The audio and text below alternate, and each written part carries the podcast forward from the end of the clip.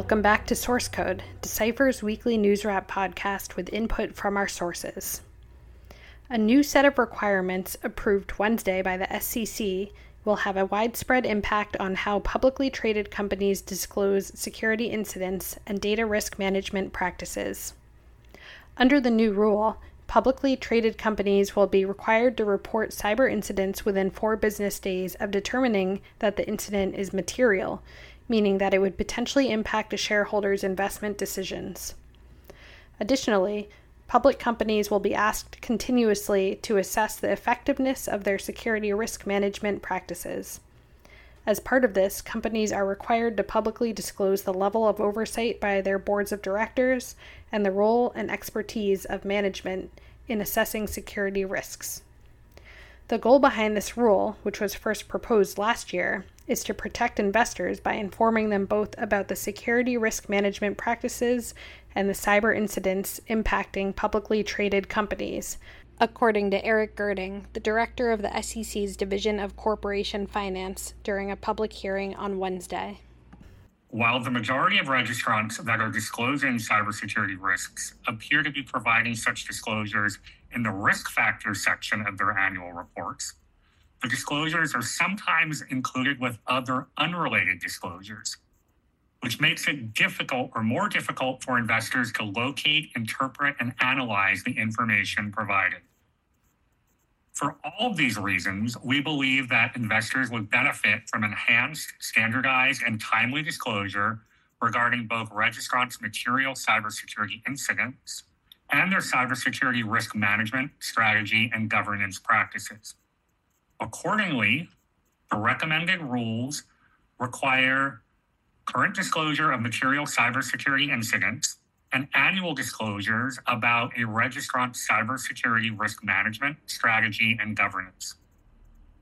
These rules are intended to improve the usefulness, comparability, and timeliness of information related to cybersecurity risk management, strategy, governance, and material incident disclosure.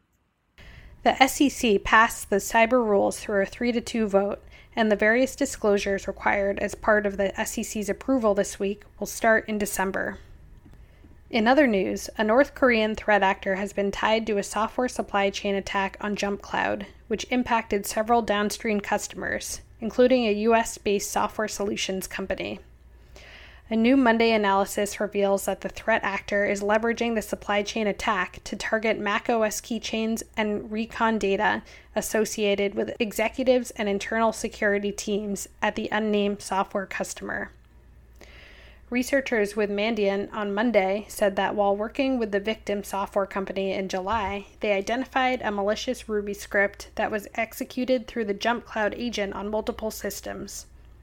JumpCloud, an identity and access management company, first learned of the breach on June 27 after discovering anomalous activity on a system that they tracked back to a spear phishing campaign.